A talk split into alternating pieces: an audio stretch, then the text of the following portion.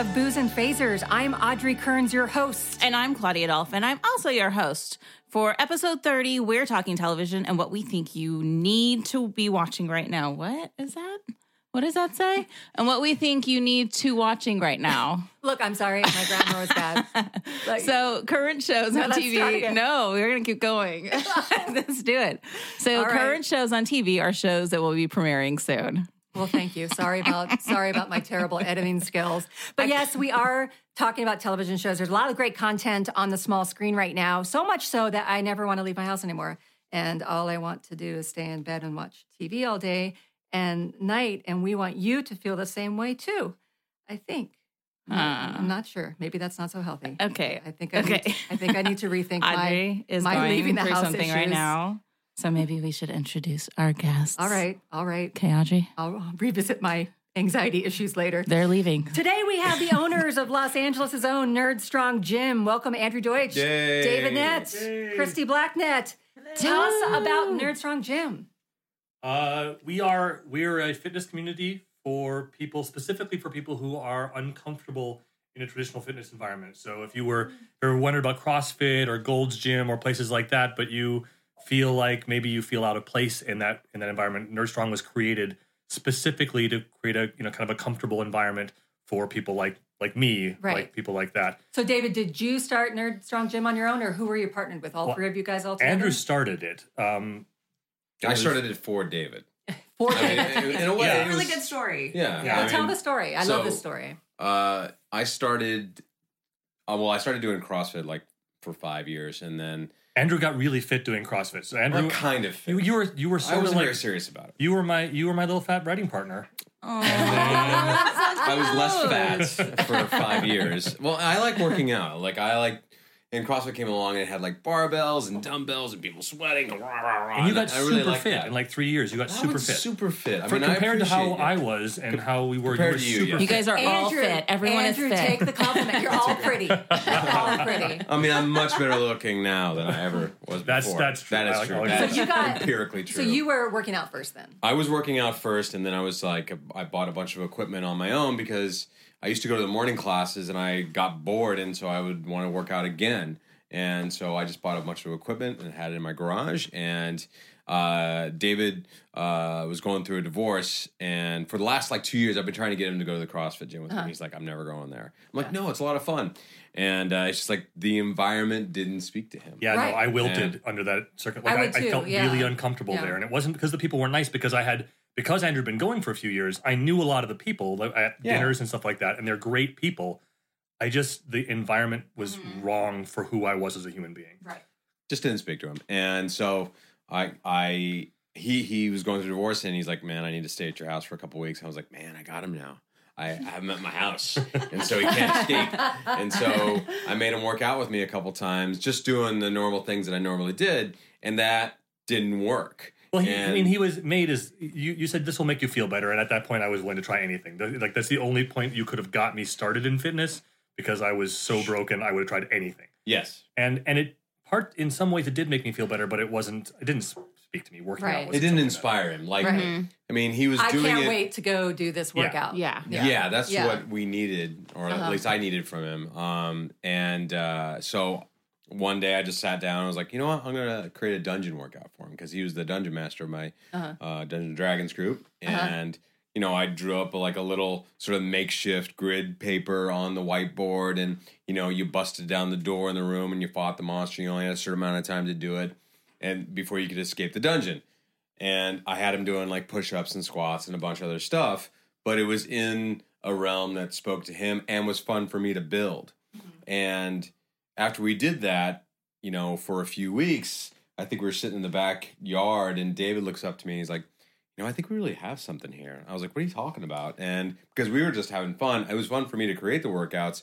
But then we had like eight people there. Yeah, So- well, I think the other thing that happened too was that in that time, it was not only the themed workouts, the you know D and D themed and Viking themed and Star Wars themed stuff workouts. The Viking was theme one is super awesome. The Viking I'm workout was just created for our That's friend awesome. uh, uh, Drea's birthday Yes. uh, in the middle of the driveway experience. But it wasn't just that stuff, but also during that time. So I'm not motivated by competition Mm-hmm. or if somebody's like yelling at me to push harder or one more rep. I'm more likely to curl up in a ball or walk Yeah. away. Like that's not Yeah. how I'm motivated.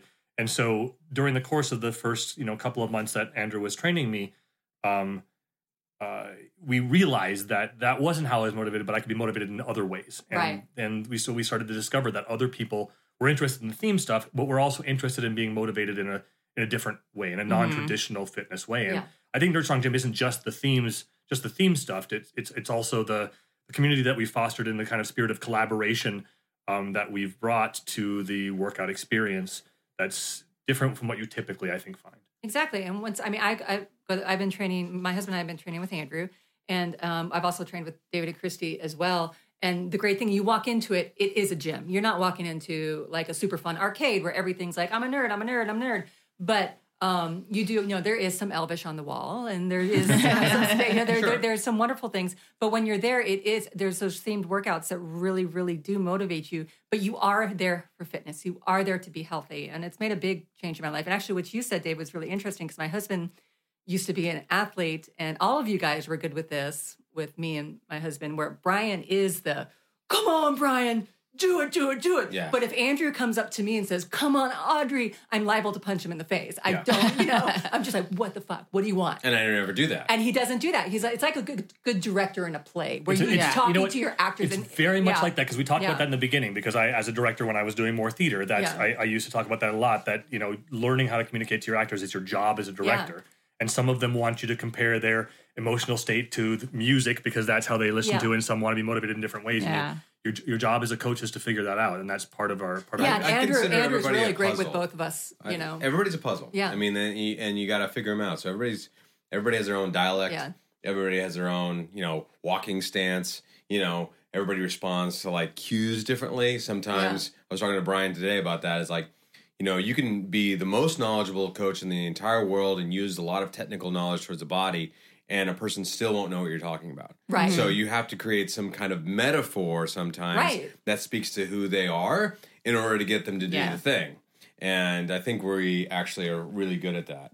Well, and I think we each have different strengths. Christy, uh, what like there are there are things at the gym, deadlifts and kettlebell swings that I almost always send people to you if I'm struggling because you're so good at that. Christy, how did you come to be involved in, in So Nerd Strong? I uh, I met David after you guys have been working out maybe a month or so. It wasn't very long It before was, you wasn't arrived. very long. Yeah. Right. Um, I met David, uh, and he told me about.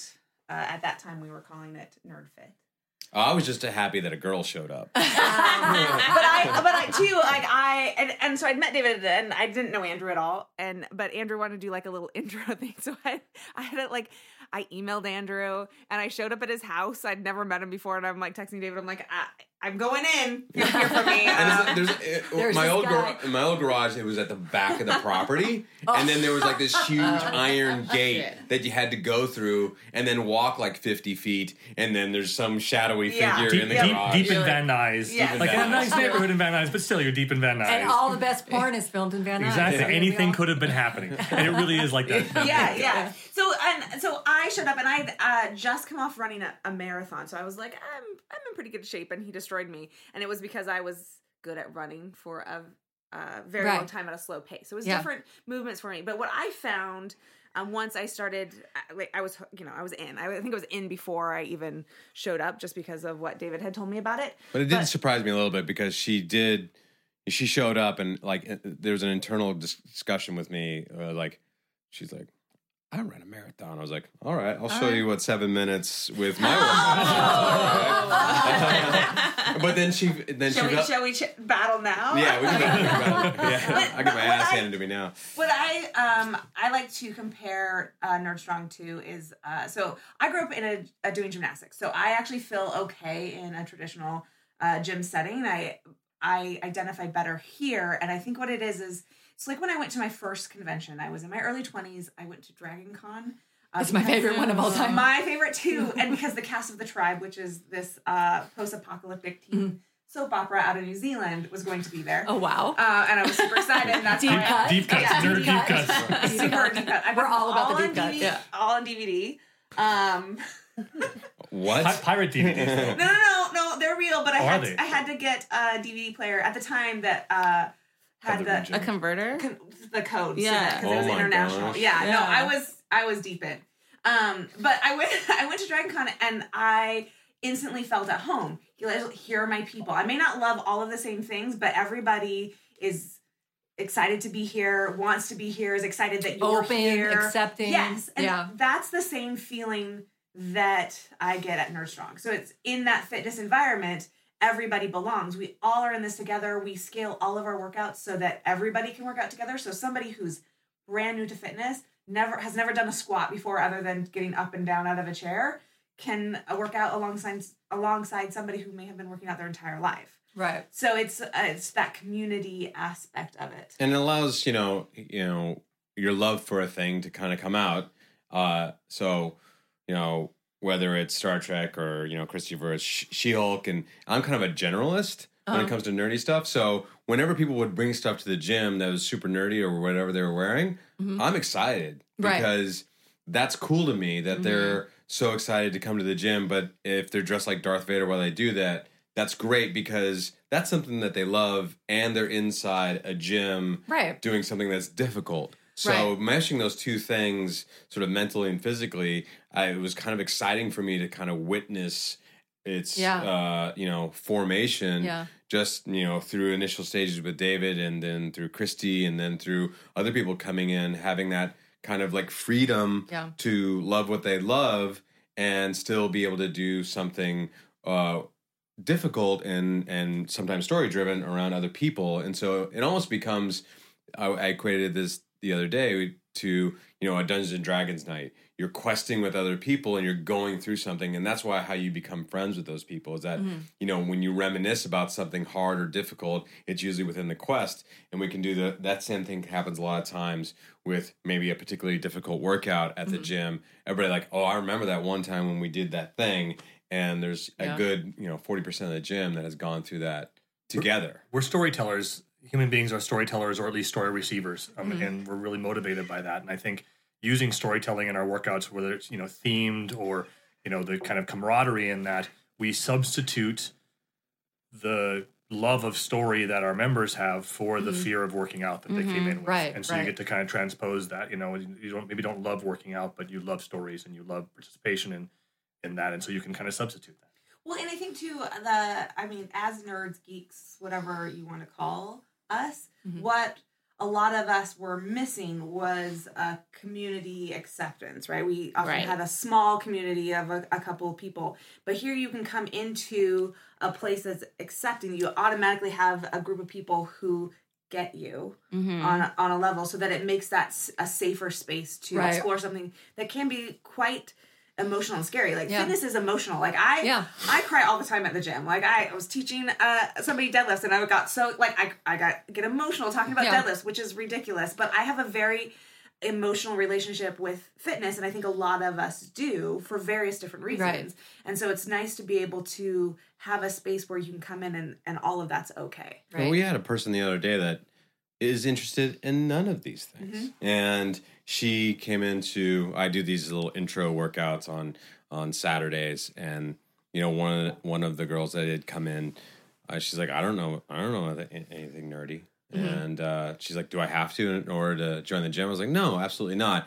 And then there was two people there that took the intro with her that were um, basically really big D and D fans, and they were talking about. She's like, "What is D and D? I don't, I don't know what that is." And and so they started talking about the aspects of D and D and how people have character sheets, and you could become this or that. You know, uh, your imagination is part of the game. And and by the end of that conversation, that girl who said, "I don't have any connection to anything nerdy," was like, "Well, I want a character sheet." I love it. and, and you know, she now she's a member of the gym. Yeah. And I would say that some of the things that, you know, at other gyms uh, where she used to go to weren't a part of the fitness regimen are a part of ours. Mm-hmm. Maybe we might inspire her to find something that she truly loves, whether it's, you know, an- a geek related thing or not. We're, build, we're building a nerd army. Is what it boils down to. Yeah. Is that we, nerd, we already mostly run the world.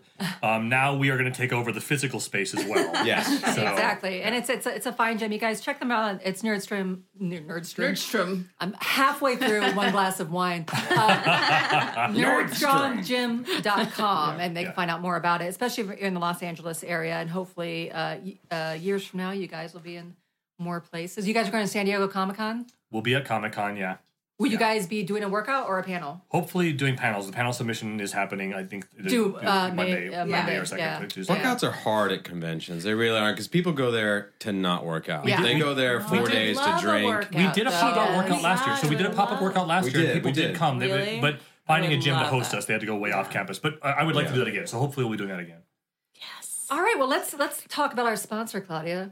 I'm totally drinking devotion vodka right now. We're all enjoying our Oh, devotion it's so vodka delicious. and I just want to thank you, thank you, Devotion Vodka, seriously, for uh, uh, uh, um, being a sponsor for the past year, for the past 30 episodes. American made, sugar free, gluten free, um, wonderful, delicious vodka, all different kinds of flavors. Um, so if you see Happy Pretty Wings on a bottle, that's Devotion. Do should you buy it. normally mix with, with something? Because I'm drinking it straight from the bottle. You said you didn't want anything, Andrew. No. I thought that was, you know, On the rock. staring at me. I'd like my vodka neat, please. my blueberry infused And vodka neat. Very All of warm. vodka. All right, I think it's time uh, for us our seg- our first Oh. segment of the show. Uh, Claudia is going to read uh, William Shatner tweet. Shatner, Shat. Tweet. Shatner, Weeds, Weeds, Weeds. So I just, I This is have. from this week. it, this is from this week, and this is um, just one interaction, um, uh, several tweets, but one interaction from um, Mr. Shatner. Um, so he enjoys a lot of shows, different shows. Right now, he's on a supernatural kick. Was he on it or something, or does he just He's watch I, it? I, I think he's friends with the two actors too, so they're always like right.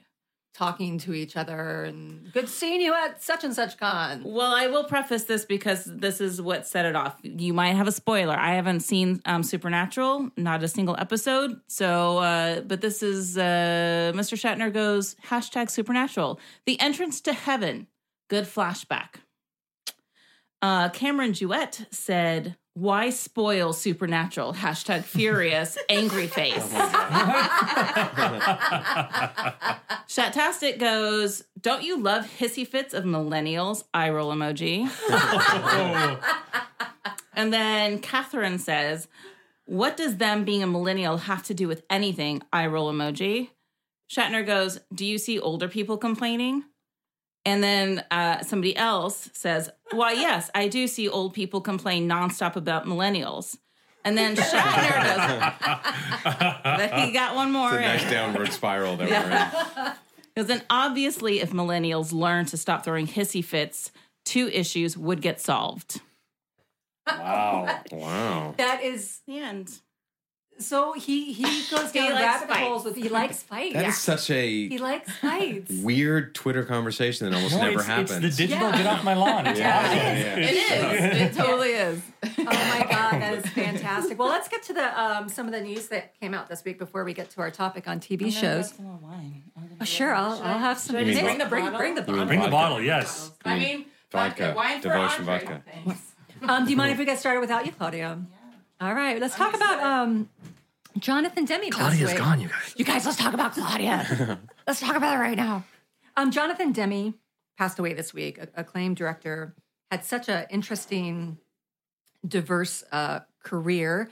Um, he obviously, um, well, he's most known for uh, directing Silence of the Lambs, uh, the horror movie. Won actors, won the big five Oscars: uh, Yeah. Best Actor, Best Actress, Best Adapted Screenplay, Best Director, Best Movie. Probably out of year. nowhere too. I mean, Yeah. to to be honest, I mean Right. that kind of movie should not be winning those kinds of awards. Yeah, exactly. It was, and, and you know, a lot of people say in gr- great part not only to the great story, but the way he works with um, with his actors, where he is really an actor's director. He's very collaborative. He lets them control their parts. You know, which Anthony Hopkins and Jodie Foster were so good in that movie, and he's like famous for those really Yeah. you know close ups. Do you guys have any favorite Jonathan Demme film? I actually do. I adore Rachel getting married. That's the one. I, when I was reading all the stuff, that's the one I have not seen. And I and see, I will. I'll admit, I actually I didn't know that he had directed it. I saw Yeah. it, you know, it's quite separate from. Like I wasn't following. That was a crazy thing when I was looking, you know, through his movie Yeah. collection. Is like you couldn't pin this guy down. Yeah, but but, but I think the actors that's director thing true. is is is very clear in, in Rachel getting married too. And I, I just like it's it, it feels to me front to back. It feels so uh honest. Yes. and I mean I'm. Uh, an actor and a writer and, and, and stuff in, in my other life, and uh, and that's partly what I go to movies for is to watch actors, you know, trick me into believing them, Yeah. and and to me that's a, mo- a perfect example of that in a, in a movie. I'll have to see it. That's the one I, I, I I mean, what saw. I liked about his directing the most is uh, you never really felt his hand. Like Yeah. in, Yeah. The, in you never felt like a heavy-handed director in the the movie. Right, you could go to movies now and say so and so directed this movie. I can tell by the first Yeah. scene. Sure. Yeah, Yeah, and but he he kind of almost was sort of, you know, transmuting himself from property to property for what for what it needed to be. You know, he did music videos and Yeah, well, and- his, I mean, one of my favorite documentaries of him, concert things of him, it was Stop Making Sense, Yeah. the, Yeah. the, the talking heads. That Oh, I was, haven't seen that. oh my God, he It's his first. his yeah, first, he um, he thing. Yeah, his first is the director film. of Stop Making Sense, which um, I I was the perfect. That's how old I am. I was the perfect age group for that. In the '80s, it's fantastic, and, and my favorite part of that, you know, is David Byrne on stage for um, is it what's the, is it Life During Wartime? I think it's Talking Head song where um, so his the backup singers are are I think they're in tracksuits and they're running. You guys would love it. They're running in place the whole time, and he runs laps That seems around the whole stage. And they're all dripping Oh, with amazing. sweat by the end of it. And I, Brian and I watched that with with our uh, with my stepdaughter the other night, and I was just like I could do that. I couldn't do that when I was twenty. You know what they're doing. but anyway, stop making sense was is is is fantastic. And I also enjoyed. Um, I don't know if you guys have seen Swimming to Cambodia. Yes, Oh, yeah, love The yeah, Spalding, yes. based on Spalding Gray's one person show, and that was amazing. Is there anything you loved about them, Christy? So I I don't come from the acting world, so I I'm not involved in that industry. But when I I got this like nostalgia pain when I saw that he had passed, and it I saw Silence of the Lambs at my gymnastics coach's house when I was 15, and I wasn't supposed to be What kind watching. of coach is right? Awesome. Like, I, like what is going on? no, like we would have sleepovers with her. She was like, you know, like I don't know, she's she's less. I'm than sorry. Every years time I old. hear gymnastics coach, I think of Bella. That's God. what I Yeah. was Yeah, Bella Showing Karan. everybody. That's, So I have this image of you, like in a little Afghan, watching Silence of the Lambs with some sort of big It was just a metaphor mustachio. It's- it's kind of the same theme of her walking to the back garage for the first time. she's less than 10 years older than than me um and uh she she's an integral part of my childhood but uh a couple of us we had a sleepover at our house and we watched that and of course i was uh not allowed to watch r-rated movies Yeah. in general my first one was uh aliens when I was 14, my mom was out of town, and my dad's like, "All right, a good movie. here we go." Your Um, dad but- did it. yeah. So I told tell seen that, but like Silence of the Lambs, my parents would not have been down with. Uh-huh. Um, I, I also learned what some choice words meant uh, that Oh, that time yeah. as well. I don't know. I don't know what the swearing policies are. You can say whatever can you want. yeah, Whatever yeah. you She she also that weekend explained what cunt was. Yeah. Like, what And you're was. like, oh, I was like, my. oh, oh, like because I like I was just this sheltered little, well, not you know. What about you, Claudia? kid. Claudia is actually a huge um, horror fan, Yeah. so you must Okay. have really loved Silence of the It's Lambs a, as well. it's yeah. part of our yeah viewing pleasure every hol- every Halloween. I thought you were going to say Every holiday. It is Yes. a holiday. I do. I, I am Everyone. very excited about holidays. It's Arbor Day. so- Let's throw in. I love all holidays too. Yeah, yeah. Um, but yeah, so it, but it's not just a good thriller or horror movie. I mean, it's just a good movie. Like Yeah, it's it's a it's great movie. It's a it's incredibly done. movie. Yeah. It is a fantastic. But I movie. also just watched Justin Timberlake's Justin Timberlake was- and the yeah. um, Tennessee, Tennessee. Kids because I'm a 30 something whatever and I like Justin Timberlake. uh-huh. But I sat down and watched it on Netflix and it's just a great it was his last film that he directed and uh, you know he was known for his concert films and it's amazing because he does a really good job of showing you the entire concert and still getting, you know, to the heart of what's going on behind the scenes. Um, but sometimes you, with these concert films, you get like a little bit of the show, but it's mostly like what's going on backstage. And he does a really good job of combining the both of those. So you get to see a majority of the show plus how Right. they got to that stage to the last show in Las Vegas. But Justin So- Timberlake also penned a nice little yeah, he thing did. for him on, he on, did. on social media. But then you know, so you have Silence of the Lambs, but then you go all the way over to like Married to the Mob, which Married Yeah. to the Mob. Yeah. Yeah. and something wild. Yeah. something wild with Melanie Griffith and everything. He was at, oh, you know what? I forgot to say at the top of this. I just wanted to point out that Jonathan Demme attended the University of Florida and he's a Gator, so go Gators. Oh. I just, as a fellow Gator, I forgot that was like, you know, University of Florida isn't known for like a lot of famous actors coming from it or directors or people, you know, um, in in the industry. But we have Jonathan Demme. He was a communi- I think he was communications. Was he vocal about that? Did, did you ever see him or hear him say anything? No, You know, I like, just, go I, Gators. I or- just, we heard it because I went to University of Florida. Yeah. you know, I never heard him say it. And um, Stephen Root is a Gator, and he Oh, comes he to. sounds like a Gator. I went to an alumni thing, and Stephen Stephen Root was there, but they were also not theater majors. They were like in communications or something Even like further that. proving that my theater degree was a waste. of time. Exactly. Mine was was absolutely a waste of time. And he Bachelor of Fine Arts and Theater. Good job, you. yeah. But Um, also I might loved have you. I might have you beat Yeah, that's true. a little bit. Recreation management and youth leadership. So recreation. What management. was it? You do run a gym now, And that's, so that's But true. yeah. That is applicable. So- You do. You do. You, you were educated in Parks and Rec. Basically. Okay. Um, so yeah, I did want to say that, and he did love New Order. He always found a way to put New Order in his films too, and I'm a big New Order fan. Once again, Yeah. dating myself to the to the 80s, and then of course Philadelphia. You said something Oh, wild. I mean, he's just such a diverse. He had a lot of diversity in his films, and he had a lot of diversity with his films. It looked that like things sense. that he liked to do, yeah, yeah, and he went off and directed them. yeah. yeah. Whereas other directors probably would shy away from music videos after they started doing movies. Yeah. He was like, "No, I'm still interested in that. I'm still Yeah, I still like. I still like to do documentaries." He Yeah. would Yeah, go so off I'm and do gonna go, documentaries. and this is what I want to do now. So I'm gonna go Yeah. do that now. So rest in peace. I'm gonna um, close out this segment because I was reading um, an article about him on the Hollywood Reporter, and the guy, the reporter, closed it out perfectly. The reporter's name is Stephen Dalton of the Hollywood Reporter. He said, "So let us not mourn his passing, but rather celebrate his cinematic legacy in a suitable, joyful manner."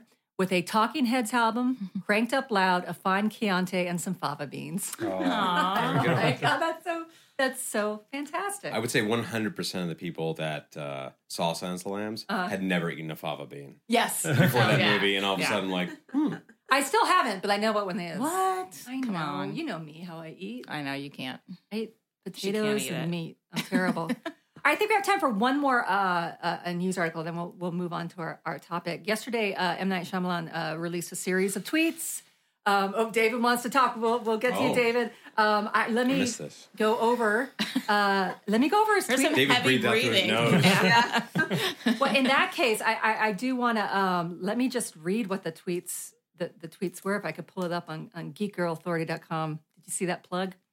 Hey guys, you Go should Gators. go Gators. hey, all you Gators, go visit geekgirlauthority.com. Where's the un- Unbreakable? There's a picture. Oh, there he is.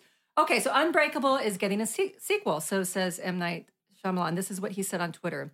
It's taken 17, and these are a series of tweets, obviously. It's taken 17 years, but I can finally answer the number one question I get. Are you making a fucking sequel to Unbreakable or what? My film, my new film is the sequel to Unbreakable and Split. It was always my dream to have both films collide in this third film. The iconic Bruce Willis is returning. The incomparable Samuel Jackson is back. Plus, James McAvoy from Split is going to be in it, and Anna Taylor Joy, Anya Taylor Joy from that movie as well. And he goes on. It's going to be called Glass, and he gave a release date January eighteenth, two thousand nineteen. What's driving you so crazy, David? Are you happy? Un- Sad? Unbreakable I, is one of my favorite movies. okay. Uh, and I, so I, I will say that the first thing I'll say is that a sequel to Unbreakable, once upon a time, would have made me ecstatic. Right. Um, I have not been able to stomach an M Night Shyamalan movie for a very long time. Um, however, I didn't see Split, and I this made me curious about Split, and I went to Rotten Tomatoes, and it got actually pretty good Yeah. reviews. Yeah. Um, so maybe it's I'm curious to hear what you think about that because uh, we feel Brian and my husband and I feel the same way, and um, it was like one of those afternoons where we wanted to go see a movie, and Split was it was I think it came out in January, right? Yeah. it was the only thing that was out. We went to see it, and we left the movie going, "Wow!" I that we were surprised because there's been such a shit storm of movies. Well, and there was a time when him. Shyamalan movie would come out, and I was in, and Yeah, I loved yeah. the movie. Like, I, and I was, I was a, I held on for a long time. Like, I really loved The Village when people started I to turn like on him. no, I like the village. The Village is a beautiful love that. story, and the monster twist reveal that people had come to expect from him wasn't as powerful as in some previous movies. But Yeah. the rest of the movie is astonishing, Right. and it, it- well worth it. And I actually really loved Lady in the Water as well. I didn't which is where one. a lot of people fell off the boat. Yeah. with I Lady in the Water. Lady in the Water. It's it's just a really I do. beautiful fable, Mhm. um, but it wasn't what people expected from him at that time. Right. And then I, I uh, there was the one where the trees were going to kill us, and and No, that was dumb. Marky Mark was a No, school that teacher. one and, was and that's, awful. That's, I mean, That was I, awful. I, I- I, had mm. seen um uh the the oh the Avatar that he directed, which was terrible. Terrible. And then I went and saw. I think this is the order of them. I think it was Avatar, and then whatever that one was where the trees were killing Well, us. Leguizamo and Um, and it it just I, I couldn't anymore. Yeah, That was yeah. that was the end. Well, I suggest going to see Split. I won't say anything further about it because there is, I as you can tell the- from this, the, these tweets, there is something that happens where that's uh, connected. it- it's there. It the, they So take they're all place in the same universe. It's in the same is what you're universe. saying. It's the That same makes it universe, interesting. which is Yeah. cool. Yeah, yeah. I I mean I So it's a Tarantino type thing where it's all these movies that yeah, Yeah. are all in the same universe technically. yeah, and so I'll, I'll say Except like it's only going to be these two. An Unbreakable sequel. Once upon a time would have been super exciting to me. Now I'm a little afraid for it. Are you going to wait? I, do you think you can change your mind if you like Split? Absolutely. I mean, I yeah, I don't. I mean, I don't like bear any personal ill will toward. Night I, I mean, we want yeah, no. If it's, succeed. if it's a good We movie, I'm I'd be excited about it. And and I and he's he's making this sequel to Unbreakable. I want it to be good. I just I'm I'm hesitant. It, it's such a beautiful. I, I love Anything we can do to so- stop Bruce Willis from making shitty B movies. Yeah, I mean, in all honesty, there's there's a crazy amount of crappy Bruce Willis movies on Netflix that are like never came out in the theater, never went to like DVD or anything, just went right into Netflix, and and I guess they're just gonna squeeze every ounce. I didn't with know some that. B movie hair pieces going on. Yeah. B movie Yeah. hair pieces. So I'm a, I'm also a huge Bruce Willis fan. That is part I of my love, love of him. Unbreakable. I Like do to the too. point where I wore out a, cas- a Return of Bruno cassette tape in oh, junior high. So his album that or Yeah. Return I like Bruno. Ret- I wore out a cassette tape and had to buy a second one. That's how much of a Bruce Willis fan I was. I bought. I watched Seagram's Moonlighting with my Golden dad. Wine Coolers. We were I talking did about based that upon earlier. his endorsement. Yeah. yeah. were, were you guys the the were you guys fans of Moonlighting? I Oh, yeah, Oh, I watched Moonlighting. yes. I, Moonlighting. I watched love Moonlighting with my dad. Obsessed. That was yeah. Me and I too. and I one of the when Christy and I were first uh, later dating, Yeah. I made her watch the pilot of Moonlighting, which I think is an astonishing pilot. Because I remember it being on, but I don't remember watching it. I'm just Yeah. like a little bit. I Too young. You're too young. bit. Yeah, it's a great cast. Remember, remember, remember the episode with um, uh, Whoopi Goldberg when Yes. they end up walking Oh off my the set, and every God, I love that. It was show. extraordinary. I love The, that show. the Shakespeare episode I remember vividly. Oh, yeah. name the show episode. Uh, do bears bear? Do bees bee? yeah, it was I mean- so good. and and that was a very rags to riches story for Bruce Willis as a person. Yeah, yeah. He was yeah. like bartender guy one day, and then got that pilot David for Addison. Moonlighting. And then he had to release a single. Did he- I can't remember what it was. Remember, he released a single. Well, he. I Well, he had a whole album. It was He had a whole album. Oh, yeah. was Return, Yes, Return to. Bruno. Oh, Yeah. that's what you're talking Yeah, about. You're yeah. talking It's about a a whole, film. No, that he no, no. It's a whole album. Before Garth Brooks did his alt persona, Bruce Willis had an alt. alt It was persona. Bruno. So he was the first Yeah. guy to. Okay, Yeah, I so it's thought maybe that whole was a film I hadn't Uh, seen that you were There's talking a about. Down in Hollywood and Under the Boardwalk. It's He was Planet Hollywood days. Boardwalk, You know when he was just. Yeah. It's it's at that time. Uh, there was this. Uh, I think it's this amazing Rolling Stone article about that time in Hollywood Uh-huh. when actors became giant, huge megastars. Yeah. you're talking like Bruce Willis went from hundred fifty thousand dollars for Die Hard to twenty five million dollars for Die Hard Two. You know that was the level. Wow. And then you, then they were opening things like Planet Hollywood. There wasn't just one Planet Hollywood. They opened like fifty of those things all at the same time. That's right. And and they were talking about how uh, the agencies became these monoliths that they are now.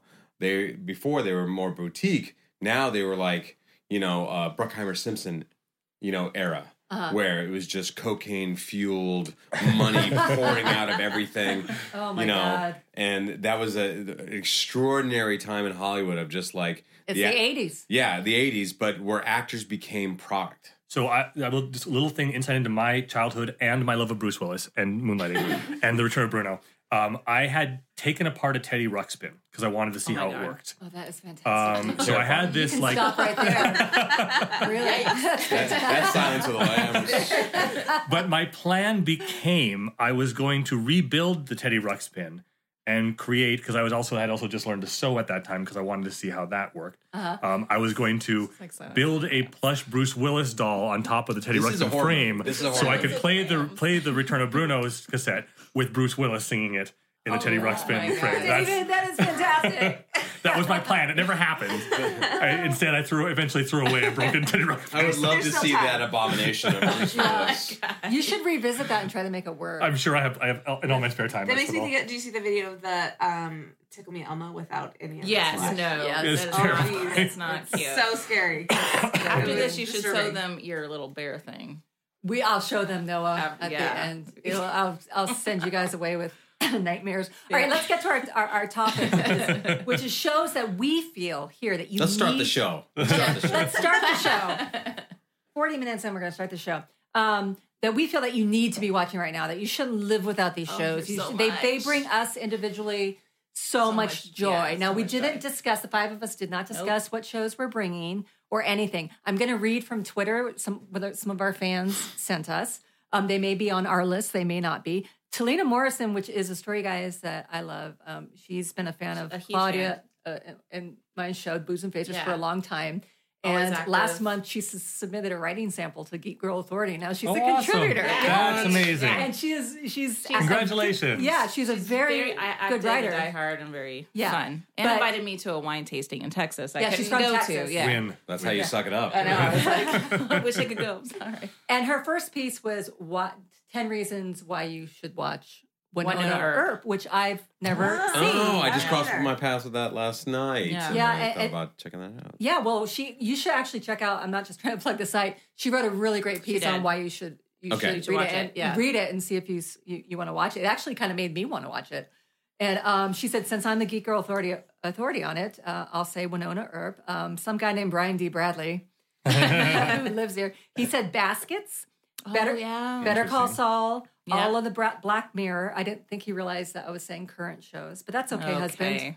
And then he Lord, said, then he said, rewatch Deadwood once again, Fleabag once again, um, and probably ought to watch Handmaid's Tale because Atwood. Um, Talina also said Powerless, but it just got canceled. A lot of people said powerless. Yeah, I, I- that was recurring. I actually, honestly, hadn't heard any good things about it. I hadn't seen it, so I I, can't. I can't comment. I can't either, but um, she liked it. The And- double clicks, right? They said powerless. Oh, they said power. The Doubleclicks too. Thanks for tweeting us, Doubleclicks. We're big- Double X Sweetie, that's that's yeah, huge. yeah, we're, Yeah. like, That's we're, big. we're huge fans we, of theirs. I was in I- a I love music them. video with them. Okay. Just That's right. FYI. yeah. They probably don't remember that. And then uh, someone said Alton Brown and uh, Lucifer on Fox is returning. Doctor Who, Class, um, American Gods. Have we heard anything about Doctor Who class? Um, I've heard up and down things. I haven't seen it. You know, we have the recaps going, and, Yeah. and Mel- I Mel- haven't seen it. Melody likes them. So you know, Agents of Shield. Somebody said I haven't watched that in a couple years. And oh, that's Andrew's. I thought I thought Andrew. No, it's just Oh. him retweeting us saying "woot." That's, that's not a that's not a, a TV show. And then uh, I think that's at Doubleclicks said uh, Powerless and The Expanse. The Expanse is Oh. good. Um, Andre Jenkins said Happen Leonard. Crazy Heads. I don't know Crazy Heads. Do you guys know know Crazy Crazy Heads? Heads. No. Crazy Hoods. Uh, Samurai Jack, which is just coming. Oh, came Oh, out. oh, that's Very excited um, for that, And yeah. that's um, Andy Suriano's show. Andy Suriano, Yeah. and of course, uh, our friend uh, uh, Phil LaMarr, Yeah. right? And um, he's at Agents of, and Andre said Agents of S.H.I.E.L.D. Um, ZP International, one of our fans, said, Have a good podcast. Thanks. Thanks, Todd.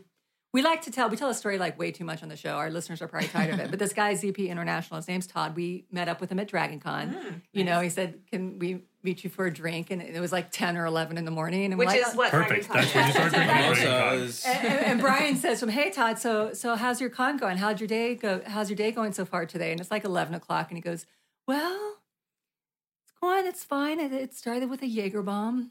and, and it's like that's Dragon Con, Yeah. right, right there. So let's let's do this round robin style. I'm going to start with Claudia. Oh well, um, I, I'll go with the most current and uh, the thing that I just watched yesterday, *Handmaid's Tale*.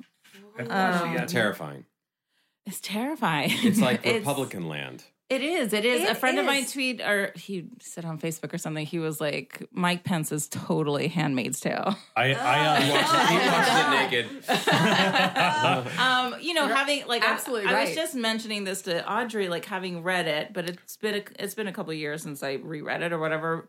In this current climate, it was just it's really Christy and I just both reread it, and it's it's uh, to, yeah. the way I described it is it is a just barely time displaced documentary. Yeah, Barely. You know, and it's it's Barely. and it's not just a talking point No. that people are saying that.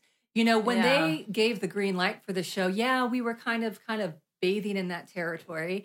But now that it's been released, we are in that Yeah. territory Yeah, yeah. now. Yeah. And the interesting thing about it is the you know the point of Handmaid's Tale is that you know it's like a frog boiling in water. Yeah. All these things are happening, and you kind of realize that they're happening to your society, and all of a sudden it's too late. My friend Liz Miller, she's the TV editor at IndieWire, and her review of, of the first three episodes was uh, ended with what I thought was a really great. I'm going to misquote her horribly, but the gist of it was the question.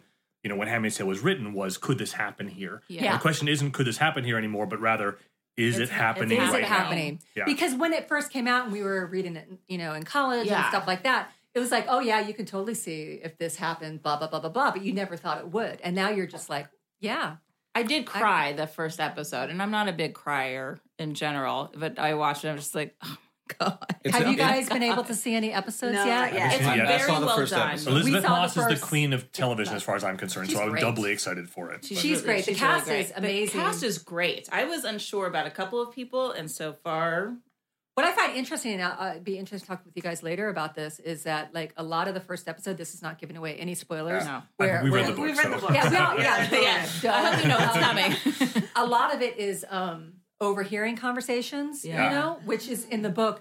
But the way they directed it, it is you're overhearing the conversation. So it's you. They didn't turn the volume up, so Yeah. you kind of have to Ooh. Oh, put wow. your ear. That whole your show, ear, uh, this is you what's know? happening. Like I- that's like happening throughout the entire And show. just feel But like- that's what Yeah. it feels Yes, like right yeah, now. but you like, feel it. feels Yeah. like that right now because Exactly. there's nothing you can do. Like Yeah. there are things we can do, but and you don't know what's true, what's a like lie, nothing you what's you do. know, what's fact, Yeah. what's not fact, and Yeah. what you think is this is not, and it's And, just and you're right, David. Um, uh, Elisabeth Moss is a a perfect choice for Offred. Yeah, absolutely. she really is. Um, you know, the first episode we really didn't see much of Joseph Fiennes. So and, Oh, and I- um, Yvonne yeah, I Alex- don't really know too much Yeah. about that character. Yeah, yeah, yeah. So Or- have you read the book, Andrew? No. okay, so Oh. you're in for a ride Yeah. now. but Joseph Fiennes though, all of my Shakespeare in Love. Oh, I think the Well, cast that's going to be a rough back. go for you now. That's going to be a hard. Yeah. It's gonna some, be a lot hard of, like, scenes forthcoming for you. I know. Yeah. There's Yeah. gonna be a lot of like, oh, I'm gonna put Shakespeare in Love on right now, right now. I need to see that, Joseph. yeah. That, that, All that I can Joseph um, say, Fiennes. I, I'm not. Hopefully, I'm not getting anything away. But in the Again, episode, that, the books. I hope. in, in the episode, they they make sex unsexy. yeah. Oh, oh they Oh, found They're a absolutely. really good. Got found a way. at Yes. that. If you Yeah. find any way to get off on the scene in the first episode, Yeah. then you need to You make an are- appointment Yes. at a mental hospital and go in right away because that it was it's jarring. or you It need is. to grab your Teddy Ruxpin bear and Now, did, did any of you guys see the movie? The the movie from A, yeah, Yeah, a long time with Is Natasha that- Richardson and Yeah, Faye yeah, Dunaway yeah, yeah. and Robert Duvall. Yeah, it's this is interesting. I, I'm I'm interested to see it because my first exposure to the story was the movie, and then I went and read the book right afterwards. And Uh-huh. so, um, and I'm not. I, it's not a great movie representation of a book, but Yeah, I agree. I saw the movie a long time ago, so I don't remember much of it. I remember thinking Natasha Richardson was amazing and Robert she's fantastic, really and it's scary. very moody. And Robert Yeah. Duvall's super scary, Yeah. and it's shot very moodily. But it's shot, if I remember it correctly, it felt from the way it shot like a science fiction movie. And one of the things when I was rereading the book that I was thinking about is that the power of the book is that it's not a science fiction book. Right, you know, right. and so the movie in that respect, I think, didn't do it a lot of service. Right, right, and, and um, you know, Margaret Atwood always has this thing, and it's it's her thing. I get it. She's a writer; she can choose what she wants to be labeled as. Where she, I don't know how this is like ten years ago, so I don't know how she feels now. She never liked to be labeled as a science fiction writer, which I disagree with. Uh, what she is writing is science fiction, especially with the MaddAddam trilogy and Oryx Mhm. and Crake. I'm rereading MaddAddam right now, which too, is which so- is absolutely fantastic. I think she prefers to be in the speculative fiction category, and there is kind of like this argument between spec fic writers and sci-fi writers, which is for another episode. I'm, I'm going off on a tangent. I put her in the same boat as But- William Gibson for me. Okay. It's, I mean, it's That's it's Neuromancer, very- and, right, Yeah, yeah. Neuromancer all that stuff. And, and most of what he writes, Neuromancer was projecting further in the future, and his recent books have been as well. But most of the books that he's written are almost true, yeah, they're yeah, almost- yeah, yeah. and that's kind of where And that's what's so weird about this one because, like what we were saying in the beginning, it's not almost true anymore. It's Yeah. kind of Well, I can tell i i from uh, watching the episode and then watching uh, the most recent Star Wars, and then you know, uh, is that any sort of dystopian type ruling class will take on the colors of red, black, and white. Yeah. That's true. Yeah. For For, Western for some culture, reason, they those are the three colors that Mm-hmm. speak uh, authoritative Yeah. uh, rule over for, the for. Western culture, like current, like I'm talking about our world, Western culture, red symbol, red and black, and like what you were saying, that always symbolizes, um, you know, well, it's a Nazi Nazi flag. I mean, we've had a lot of, you know, fear come from from that. Uh, Christy, on that note, on that fun Nazi note, So uh, I so this is gonna be interesting because David and I obviously watch a lot of television together. So I picked some outliers, and so uh, in response to The Handmaid's Tale, I know I'm going to be needing to watch more episodes of Teen Titans Go. So that's what on gonna my need list. some levity. It's my Yeah. palate cleanser. Um, like I'm sure I will need to watch it bef- like before I go to sleep after watching Handmaid Handmaid's Tale*. What Tale. was the show we were rewatching where you, that you had to watch? No, it wasn't rewatching. When we watched uh, Westworld, Yes. I Ah. would have nightmares, and like it was like I got I I gotta watch. I wanted to get one episode of Handmaid's Tale in before we did this today, and it was like 11:30 last night, and I watched it, and that was such a stupid choice. You're right. You It's need like- something afterwards. Yeah. it's like putting a bag of bricks on your chest. Yeah, Yeah. yeah. Talk Yeah. about keeping up or giving Absolutely. you bad Yeah. grades. Bag of But brick, Teen bricks on your Go chest. is great because Absolutely. they're short. They're they're amazing. Uh-huh. Um, uh, they last season they had uh, some some episodes. Uh, the first one being called Leg Day, Uh-huh. where uh, they're working Which is a workout at Yeah, we have, we Yeah. a workout there, and then uh, Lady Legacy is a workout as well. Uh. Um, but they're just they're just smart They're and delightfully fun, smart. and Yeah. um, they're great. David. Uh, I'm gonna plug the leftovers. Oh, good. I just started that. that. was on one of my maybe to bring up. I'm bring such up. a huge I fan of the leftovers. just leftovers. started I it. think from a like a writing and acting standpoint, Yes. it is sublime. It is. It is so depressing and so bleak. Mm-hmm. Uh, I would I would urge you not to shotgun it. I made the mistake at the beginning of the second season. Oh, of that's a watching good four point. episodes Yeah, right in a row, yeah. and I was uh, suddenly I was a nihilist after four episodes. What what is the point of all this? Yes, Why am I alive? yes. What's going? You know, um, it's a rough show to, to shotgun, Yeah. but it is. If you can stomach the bleakness, it is beautiful. I did so well shotgun it. I You did? finished it. Did you really? Yeah, I finished Holy it in cow, a So very short we're- amount I admire your constitution. That's We're I liked it. two, three episodes into the third season now. Yeah. I have to say, I don't know how you feel, David. That the second season is my favorite. I mean, I haven't seen the I, third season. I yet. agree. After, after the first season was over and the second season began, I'm like, huh, the tone is really changing. It seems like they're going to go positive, and then by the end of the second episode, Yeah. it's like, oh no, that's Yeah. not what's No, no, happening no. here. It's Yeah. it was and, it's- pretty and I agree with you. The second season intense. is the first season I find beautiful and again so well acted, so well written. Um, but it's a relatively straightforward story. Yeah. It unrolls in a, in a way that's kind of unexpected, but it's relatively Yeah. linear. Mhm. The second season becomes a much more complex uh, uh, world building exercise Yeah. for this new. Um, I mean, I don't won't give away a lot to say that you find out in the, in the first episode that there's been some kind of an unexplained event and two percent of the population has disappeared Yes. um, no explanation given. It Yes. is gone, and it's only two percent of the population. So from a like world economic standpoint and everything, it's not a devastating event in that respect, but it's a psychologically devastating Yeah. event Yeah. to all of the re- remaining humans on Earth. And for to have no reason. No why. reason. No reason, and people just gone. Whether it's in your life or you Yeah. know, like two percent is enough that you know somebody who's gone. And one of the brilliant things about it too is that they don't spend time trying to explain the No. event. The event happened, and here's the This is and, I, aftermath. what- and I love yeah, that yeah. about what do you it. do? And Yeah. it's it's uh and it's just this this really again kind of dark, beautiful. I feel like very true, even though there's lots of supernatural kinds of things, maybe supernatural things happening.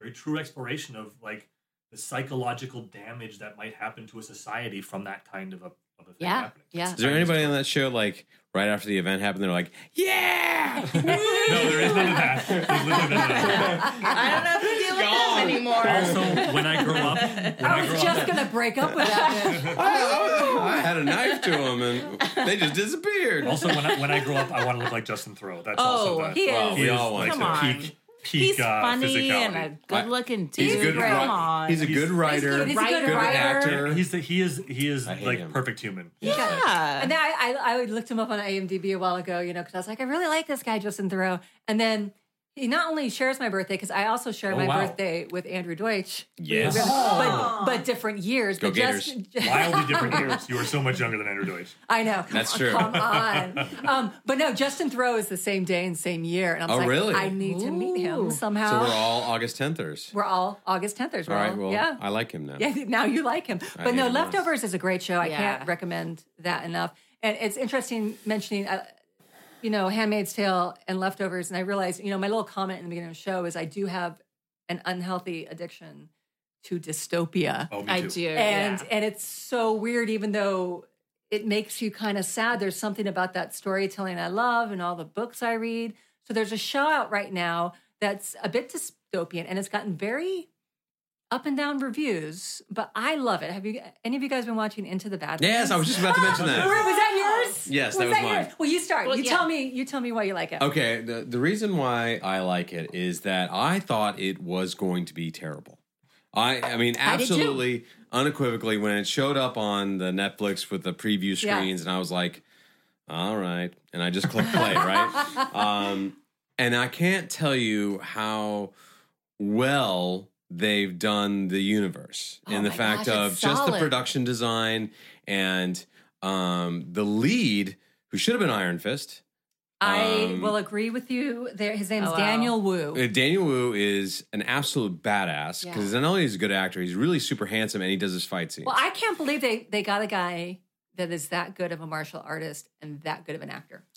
yeah, that's that's know, that's tough to do. And yeah. and like right off the bat, you know, I thought it was going to be so cheesy, but to the point where it's unwatchable. But it's just cheesy enough to be watchable. Mm-hmm. Yeah. and they have just a rich sort of vibrant world that they've created with super vibrant colors and everybody is uh, if they know this martial arts they're extraordinary They're you know extraordinary. they're flying through the air with swords Yeah, and it's a lot of wire work and a lot yes and Oh. uh, it's just a part of the world and they've embraced it and then there's magic in the world as well and uh, but it also has some parts our world Yeah. and uh, so it, and it's like a feudal system uh, you know where there's empires but Yeah. everybody has their own sort of tech personality or you know feudal exactly, system and, and it's very like arch. It's like very um uh, uh, uh, stereotypes for the characters, right? So Yes. um the part that's like our world, say it's in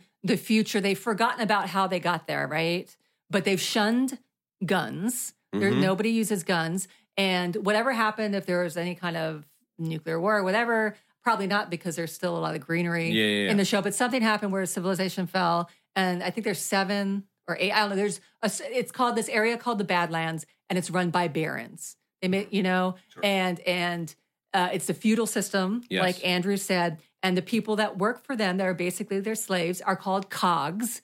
You mm-hmm. know, and their warriors that defend them are called clippers. So it's got that kind of comic book steampunky yeah, world steampunky world and everything. And this guy that Andrew's talking about, Daniel Wu, is the head of the Clippers for this one Baron Quinn, who's such a great actor. I love that guy. Yeah, I thought you know, anytime somebody's like, "How are you today?" Yeah. You know, he's like, it got that really I wanted to hate him. deep Southern drawl. And I was like, I you know. am not liking this. I need to look you Yeah. up. And I looked him up, and he's from New Zealand. And I said, I'm going to hate you. But the more he went on, I'm just like, oh my God, you know exactly. Slightly likable. Have you guys What read you're a doing. comic book called East versus West? No. Uh, so it, it sounds like that to me. I- It's not relevant if none of us have read it, but Yeah. it sounds like that to me. I'm really interested in this. No, no. I, I think I, it's really fun. And, and It's um, yeah, you have to you have to establish that you're going to have fun. you, you have to. Don't yeah, don't think of anything Yeah. else. You know, definitely don't go in right after a leftovers episode. Yeah. Not a Or maybe as a cleanser. palate cleanser. It is, no, is it it is. palate It actually. I would say yes. I'd say because it's it's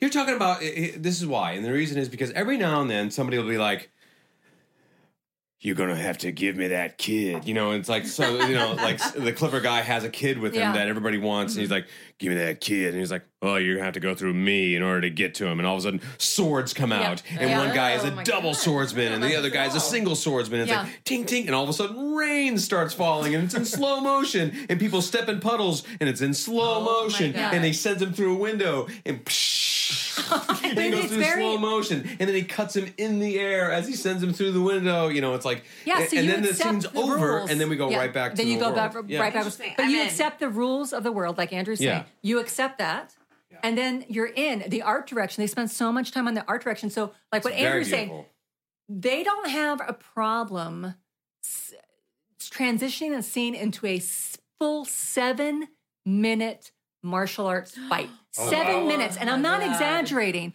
Where Love that. in my mind, I'm saying, how long did it take to choreograph it, to And, rehearse and we're it, not, and, they to don't film hold it? anything back. No. there's people run through and heads chopped off, Yeah. and they sh- and there's tons of blood. Yeah. tons of blood everywhere. Yeah, and I, I want to say from uh, like like from a feminist perspective, because you know it's a lot, a lot of the barons are guys and everything like that. Mm. There's this one baron, uh, his wife, who killed the baron, and she's called the widow, and she's taken over her his baronly duties, and all her clippers, all her people that fight for her, call her mother, and they're all women.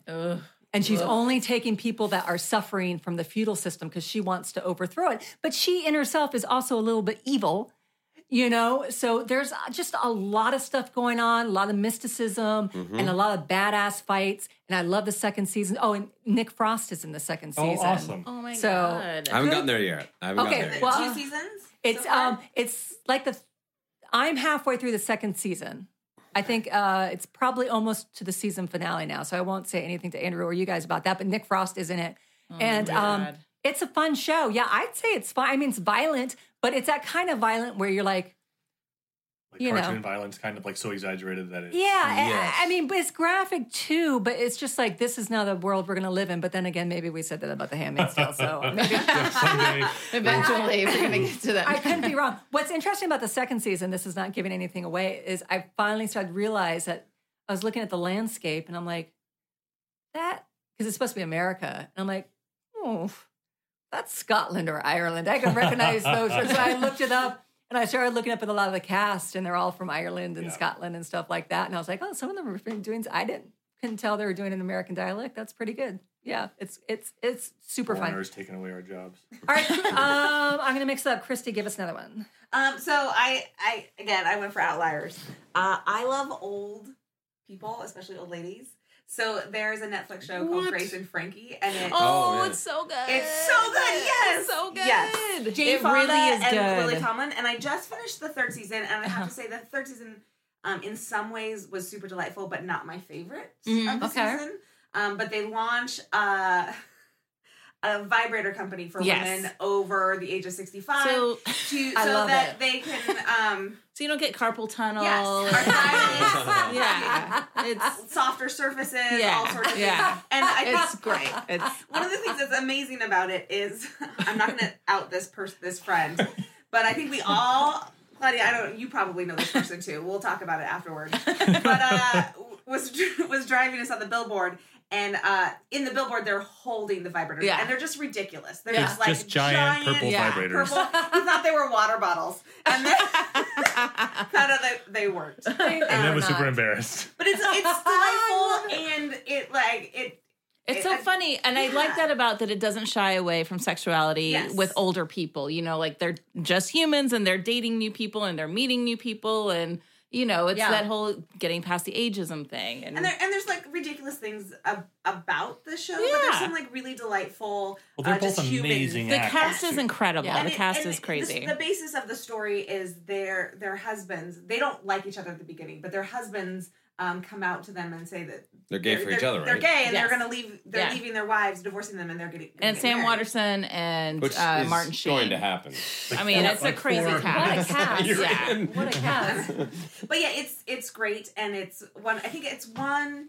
It's a show that I don't know that a lot lot of people would think to watch because it's It's a family older- show. But I would say it it's a family Agreed. show. With vibrators? oh yeah. Okay, that's not. the- Vibrators, Lily My Tomlin would not- smoking weed constantly. Yeah. I mean, it's fantastic. Did you guys? I've only seen a couple episodes. I, I did enjoy the episodes I saw. Do you guys? Do you two uh, think um, in watching it? Do you get to a point where you're able to escape the celebrity and really love Yeah. the characters? Yes, Yeah. yes, Yeah. Yeah. absolutely. Oh, yeah. Because there's there's such. I mean, it's Jane Fonda and Lily Tomlin, but they're like, good actors. Well, that's they're why I'm very- asking, Yeah, yeah, yeah. yeah. Absolutely. I and, think so. And and, um, And I will watch Sam Waterston do. oh, Well, it, Me Jane too. Fonda like is the old lady that I want aspire to be like 'Cause just she's like stunning. I, She's just I- stunning. Like she just like dripping in uh, pearls and fur, which is not really. So you many know what I? You know what that. I love about Jane Fonda is that she does the minimal amount Yes. of plastic surgery on her face and stuff, or whatever in jail, whatever she's doing. Like she lets her wrinkles show. Her neck still looks good. You, that er, a woman her age would not have that neck, but she's keeping all the wrinkles and stuff on her face. And I'm like taking notes. Yeah. Okay, so maybe How- that- how do I how- selectively How, do do I selectively surgeries? show my age but not have a turkey But I think waddle? that's what Yeah. it is. That's what it is. She's so like she just like is beautifully old. Yes. Yeah. Yeah, And she it- was gorgeous. I thought you were going to talk about her acting when you started that because that's what I feel about her as an actor. She Yeah. does she does what needs to be done for the scene and nothing more. Yeah. That's how she's Uh-huh. always been. Yeah. And That's why I loved her on the the, Yeah. the Aaron Sorkin show that she Oh, was. Newsroom. She was great on She that. was anytime Yeah. she came on screen. Yeah. I mean, yeah. And for for I I, I think that's a, a really great quality in an actor to Yeah. know if you you know what you are in the show. Yeah. You know what you are in the work Yeah. that you're doing, and you don't try to over overdo it. And I also So- like Brooklyn Decker and Yes. June Diane Raphael as sisters. You know, I, I had no idea that Brooklyn Decker was a good actress, and they're so funny together. And she's such a grounded mom. And June Diane Raphael is kind of like this bitchy older sister, which Yeah. is great because my sister's like, "That's you." I'm like, I was like, "You're kind of right." Yeah. Okay, so uh, Gracie and Frankie, um, Andrew, give us another one All right, I'm gonna have to go way back here, um, just because in the Wayback Machine. in the Wayback Machine, because personally, I am like years behind everybody else on Uh-huh. television. Okay, Um, is that I am on season ten of Friends, Oh, in the Yeah. way, way back Yeah. machine. but I've rewatched the entire ten seasons. how is that watching them? Like, so you're watching a few episodes at a time, then? Oh yeah, no, it's it's like on during my day. Okay, So if I'm at home, there's ep- there's Friends playing. so That sounds Uh, delightful. who it's who- actually it's actually quite delightful. knowing that, Yeah. watching them so much in succession. Who is your favorite character and why? Well, Joey Tribbiani is the best character I was just going to say show. you are so totally a Joey. Yes. I can't even. and the reason why Joey Tribbiani is is the best character is because um, he doesn't understand the world, and he's fine with that. and that's where true. and and he has to be explained things all the time, but then he puts his own particular bent on it that eventually works.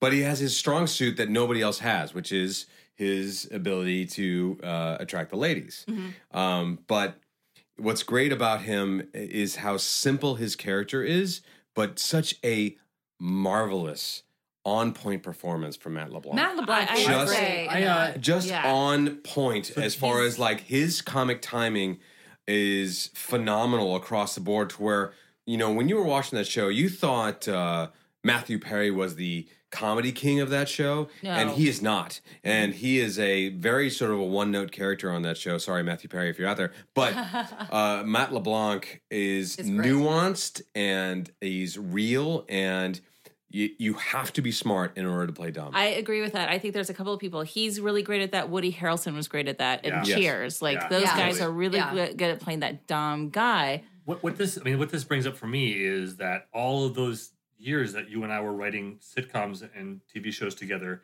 you hadn't seen Friends. It hadn't even occurred Wow. to me we were trying to write sitcoms together and you hadn't seen Friends. Yeah. So watching them That's all together compacted, what you understand about the Friends uh, show and how they create create storylines is that uh, they consistently lie to each other. They lie to each other all the time. Lie to uh, about everything. Um, about if they love each other. About uh, if they're attracted to each other. Those are- about that's- things that are happening in their lives. Those are- that's not good friendships. That is the opposite of, of the three of us. Our I was just friendship, about to we're ask all that. brutally honest with each other. But, Well, I was just within about to ask you yeah, guys we- that. Yeah. Yeah. and But, so that, like but that's true. It, uh, that's it's fascinating the idea of shotgunning friends. I never even thought about that, but yeah, you get to see those themes. those those yeah. you But the wouldn't problem see with watching shotgunning to friends week. is that every time I walk into a door, I hear a you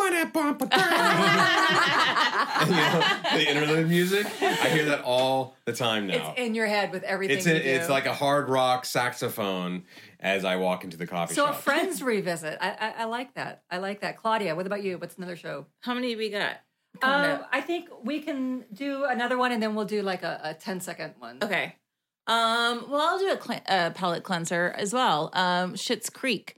If you're not I not haven't watching, seen that. I have not seen it. It's such a great cast, but I haven't seen it. Oh my god! If you you guys have to watch it, it's so funny. And it took me like a couple That's of Eugene Levy, G- right? Eugene Levy and his son Dan Levy. They both created And it, Catherine and Catherine O'Hara. O'Hara's in it. Um, Chris Elliott is the mayor of Chris Elliott. this town, Schitt's Pipes are Creek. clean. It's it's so he's. I mean, everybody is so so good in it, and I, I mean, to me, se- the second season of the show. I mean, Catherine O'Hara is just. I mean, I think sh- that she's, She's a goddess and amazing, amazing. You know, But this really, really showcases her. There's some really and and Eugene Levy. He's kind of like the straight guy for the show. Uh-huh. He's co- sort of you know like the grounding character, but he's got some moments. I mean, he's always funny. I don't need to like Yeah. defend No, you Eugene certainly- Levy. Justify Eugene Levy. too. Yeah, but it's it's a really great show and another show that I just like you know Well, I'm glad that, that I was surprised. I didn't, I didn't know if anyone would be bringing comedies, and we have three so far. So I love that. yeah yeah, yeah. you- no it's good it's worthwhile for sure. David, I, I'm glad that other people bring in comedies because that's never going to be. Because I didn't- I didn't bring any. Never, David. David, David, did you bring another Ever. depressing I don't know. You love love happy endings. I do love happy endings. Love it. Did you know Brian used to write? I him? didn't until recently. Yeah. But I like there are very few sitcoms that I love. I actually love Friends, uh, but I love Happy Endings. I Endings. hadn't seen I it. made Christy watch the And we whole watched it, thing and with he, me. I've never seen him Where do you get that so hard. And I've seen Like, that. just- I've seen the whole thing like three times, and I still laugh so hard. It's It a is good such a it's a well crafted show. Was it on Hulu or Netflix or something? I something? think the last time I watched it, I watched it on Hulu. But Okay. I'm not sure where I'll have it to. They, find ju- one they, of them. they I need jumped to find it. Well, tell me another depressing show then, David. I like Or another show on too your though. roster. I don't show. I know this one's depressing. So I I am in love with Better Call Saul. I actually. Oh, It's yes, so yes, So good. I actually yes, like yes. Better Call Saul more than I liked Breaking Bad, and I loved Breaking Mm. Bad.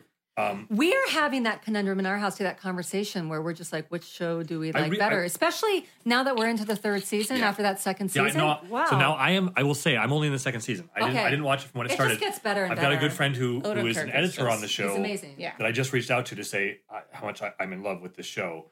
Um, but yeah, I, I actually think I like it better than Breaking Bad. I think it's it's more.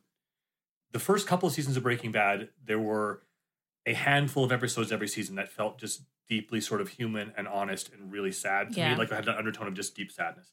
Um, and then the show, other things became more important in the show, and occasionally Right. that would come up.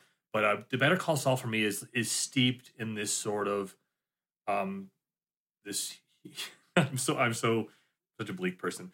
Deep in this sort of steeped in this sort of like uh, deep human sadness of um, fear of failure and obsolescence Mm, and uh, and just everything passing you by. That is such a Yeah. such a human motive. I mean, it's Absolutely. And also, strongly- also passing you by, but also doing the steps to do the right thing Yeah. Yeah. and having other obstacles still knock Yeah. you backwards. Yeah, you yeah. know? This, this, I yeah. Yeah. We, we've got this kind of built-in, ingrained idea in our American society that if you do these right things, good things will happen. Yeah. And the rea- the reality is it's not Yeah. fucking true. No. yeah. And it's just a show that repeats that to you over and over again. And you see the, the relationship between between uh, Chuck and Jimmy is so Mm. um, beautiful to me because it's not a there's not a clear good guy and bad guy here. It's just this this oh these overlapping jealousies and competition and between both of them fears of failure Oh my God, you have to get to uh, season three. and agony Yeah. over each other's success. Yeah. And it, it just it's I said it's deeply human and I think this is just Yeah. like an underlying sadness that I just I connect to Yes. so much. It's, and it's very honest. And, and then, of course, this is one of those shows, I think all the shows we've mentioned uh, fall in this category where they really pay attention to the art direction. Oh yeah. And so, so they had Breaking Bad, and since they're going to before Breaking Bad, they really do have to k- pay special attention Sure. to the time period Especially and because the everything. actors are all older now, Yeah. so they have to really convince us Yeah. this happened before. exactly. And so they, you know, the, the flip phones. Nobody's going to have a smartphone. Yeah. And the- Nobody's going to, the you know. editing is brilliant Oh, on the it's show. so I think, and good. not because not because my friend Chris is one of the editors, but just there's not a moment wasted on the show. There's not Yeah. a, Yeah. every single moment is steeped with meaning, and there's That's not a true. single moment wasted. and wasted. Ehrmantraut. oh, Mike Ehrmantraut, Oh come my on! You- god. He's Oh Uh, my God. little Okay. trivia about the show again because uh, I've got a friend who works on it. They have a giant life like human sized stuffed bear in the office Uh-huh. that they call Mike Behrman Trout. Ah. That is uh, that is part of their team. No, I don't So- know if this is the same thing about Better Call Saul because I've only seen uh, the first couple episodes. But you know, in uh, um, Breaking Bad, you would see something or they would show you something, and then like ten episodes Yes, later, all that the time. becomes important. Yes. Yeah, not only, and not only that, but Oh, yeah. things that are like minor things in Breaking Bad Yes. Yes. show up They as connect. important things in Oh, the they're show. really good Yeah. about That's connecting one of the Breaking things Bad. that when I was watching Breaking Bad, I every now and then I'd run my fingers through my hair. I was like, "Oh, Yeah. the Yeah, thing the- that I saw Yeah. for." Yeah. The world building is meticulous so and It's much. amazing. I, yeah, it is. It- it's like I think that's part of the humanness of it. Because The great thing about Be- Yeah. Better Call Saul too, if if you guys are scared about watching a prequel when you haven't seen Breaking Bad, No, those you things can- that they're showing that were in Breaking Bad, we know. Yeah, but if you don't know, it's not going to make No, or they're break the Easter show. eggs for us. Yeah, they're, They're not- Easter eh, yeah. eggs eggs for us. But yes, that's a great show. All right, I, I'll I'll bring up the next one, and I'm between two because I keep thinking someone else is going to bring up this other one, so maybe I'll have to bring. But I wanted to bring up. I want to bring up Feud. Did- Have you guys watched Feud? I know No, Claudia no. has. I've been wanting to because of my love of I watched Okay. a clip online from that show where they did a single shot from the It's- beginning of Mhm. somebody giving an Oscar to Yes. somebody to following her through the entire backstage of the Oscars back over to the back uh, front of the stage. It was a six Yeah, minute clip. yeah. It Such was a film fantastic. nerd exciting thing to It- It it- was, it's- it was amazing Well- because it's just her walking through Yeah. going, hello, darling, how are you? How are you? and Exactly. I, I'm the annoying Exactly. viewer while when we watch this because it just happened something else we are watching where like as it gets to the show, I, I said to Christy, "This is one shot. This I do the shot. same No, thing. but Kai always yeah. I don't- I do the same thing. I don't always notice Yeah. it because I don't look, I don't watch shows that way because Yeah. I, I've not been trained. to Being a filmmaker I- kind of ruins you for watching. It No, it. but does, but it it, does does, but- bring some some delightful things to it. But when you do see a six minute one shot thing, if you are in this industry and you see it, you are filled with so much joy. Oh, yeah. You know how you should hard. watch the making of Hugo. Really? Yes, there's an ending shot at the very end of that movie, which is a one shot. Well, Uh-huh. you should, and it's all in, indoors, right? Yeah. Inside these rooms, multiple rooms. Well, it's a set, right? Of course, but what you see is they had a GoPro on the f- top of the camera. So what you saw was from the cameraman's POV. So they're going through the shot, they go over people's shoulders and stuff, and all of a sudden they'll break a wall away and a doorway so they can go around and they'll flip around and all the actors are Oh, in unison doing their things and they go outside of a window I and they go back inside the room and it's all in one shot but you see the dance Yeah. that has to happen And it is a dance. Yeah. um, between camera and crew and extras and actors and Yeah. people having to say things at a particular moment at a particular There's angle There's a making of of um you guys fans of Children of Men. Oh yeah, So that whole car scene Yeah. with That's- Julianne yeah. Moore- and the making of that Same That's thing. is amazing. the Yeah. same. It's it's and the, it- the, yeah. the the cinematographer for that I forget his name. Uh, how I, I, I it's escaped my brain. Uh-huh. Watching him do that is extraordinary. amazing. but Well, let me that's yeah go for it let me say this uh, about Feud. You know, because I like a couple seasons of American Horror Story. It's not my favorite show. Some of the seasons are great. some of the seasons, some, Hotel was you know, fantastic. Ho- um, I like the one in the as- asylum. The asylum was because great. it was covering the mental stuff and Catholicism and, aliens. and aliens. And that, there's nothing for Audrey. That's that's that's. I want to plug my you're friend like, Al- Alex Ward, who is a lot of the monsters on that show. Oh, really? Um, extraordinary creature actor. Yeah. So just Oh, plugging out, throwing cool. Alex out there. Well, but some of the seasons were just like, okay, Ryan Murphy, I get it. So you're, um, like, I'm very sensitive to when, um, and I think maybe you guys are too, when people are trying to shock you. Sure. Yeah, yes. you know, I'm, I'm, I'm just not easy to shock that way. And so I didn't know what to think of Feud. I was like, okay, I know it's going to be campy. I've seen all the posters. I've seen all this.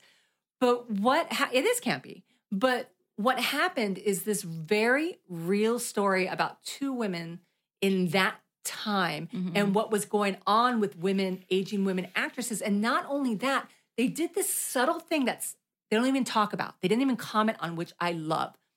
Susan Sarandon is 70. You know, Jessica Lange's like Yeah. 67 or 68. And they're playing these women when they were 20 years younger. There's Oh. not a thing mentioned about that because Yeah. it's not necessary because they're good actors.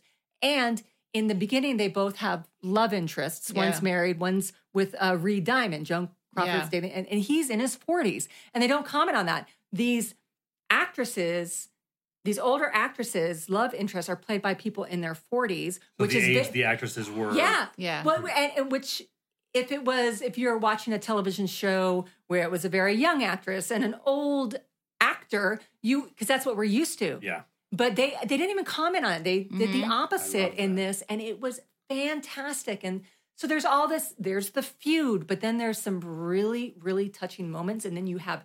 Alfred Molina, and you Oh have gosh, Stanley yeah. Tucci, and you have Judy Davis, and you have oh my gosh, I'm so sorry I forgot her name. The girl from The Americans. Do you guys watch The Americans? Which Oh. is another show you should be watching. Yeah, that's one was on the third on my list. yeah, So yeah. yeah. The, the Americans who um, was the one who worked in the FBI office and got caught up in the. Oh yes, who I love. yeah, yes. good. She's in this, and she's absolutely fantastic, and the story is good. And the so season, glad because she's so good. And the attention to detail with the costumes and the set. I mean, yeah, it's they they stunning. they Yeah, have it's some awesome. behind the Gorgeous. scenes shots where they're literally watching It's- Baby Jane and Yeah. filming Oh. their scenes from Baby Jane. So there's that love Yeah. there. But then Susan Sarandon and Jessica Lange are just Well, Jessica Lange too, Yeah. just for me is Yeah. What, what, what I, what's she's so extraordinary about this, uh, with apart from In, Into the Badlands, which I don't know the actors in that show, apart from the, the guy that you say is It's mostly is unknowns amazing. in that show. Um, Most of them, the- absolutely. yeah. uh, I've seen all the other Orla shows, and all of these shows that we've talked about are filled with extraordinary actors. Yeah. I mean, there's- Yeah. It's a great. point a- for great actors. uh, uh, Somebody says it's the new age of television, yeah.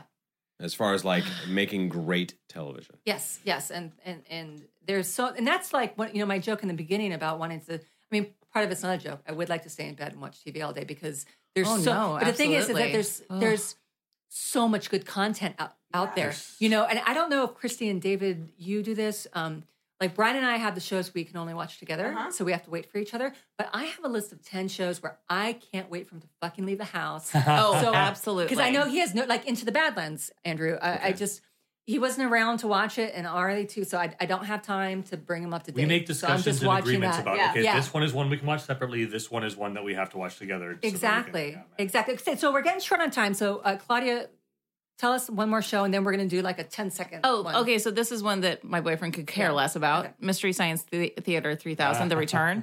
He's like, I, I, I have to. He's got to get out of the house so I can watch it. Um, but I was obsessed with it when it was originally on. That was in my wine cooler days. We're talking about that earlier. I was in Minneapolis when it was originally on, so Yeah, very dear. yeah. to my heart. I love it. Just and so I our love- listeners know, we were talking about wine coolers earlier, and it's bleeding. I think I may go out and get a six pack of Bartles and James. Yeah, can you find like a. Seagram for know, Barnes and right? James? Yeah, if you can find it. Yeah, if you can find it. Yes. I'll make my own, man. Yeah.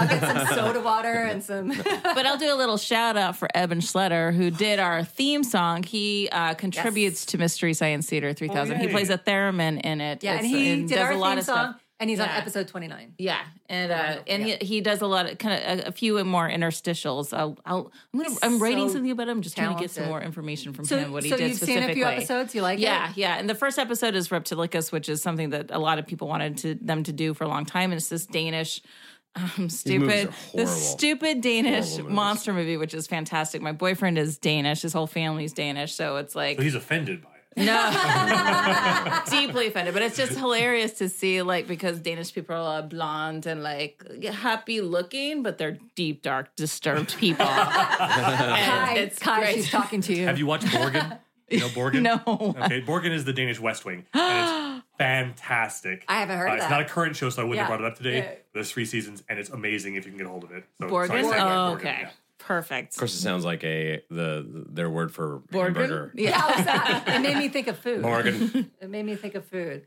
Um, okay, so um, we're let's go. You have ten seconds to, if you guys have any left. You guys have stuff left. Just say your show, why you like it, and we're just going to keep going till we run out. I'll start with um, which I thought I, I didn't say out loud because I thought one of you guys were going to bring it up, but I only have ten seconds. Was American Gods? I'm so excited Oh about it. well, I thought yeah, I thought you were. Uh, I thought, it. you know, I, I'm really excited. I'm curious to see how they're going to update it with the gods, you know, especially technology and stuff.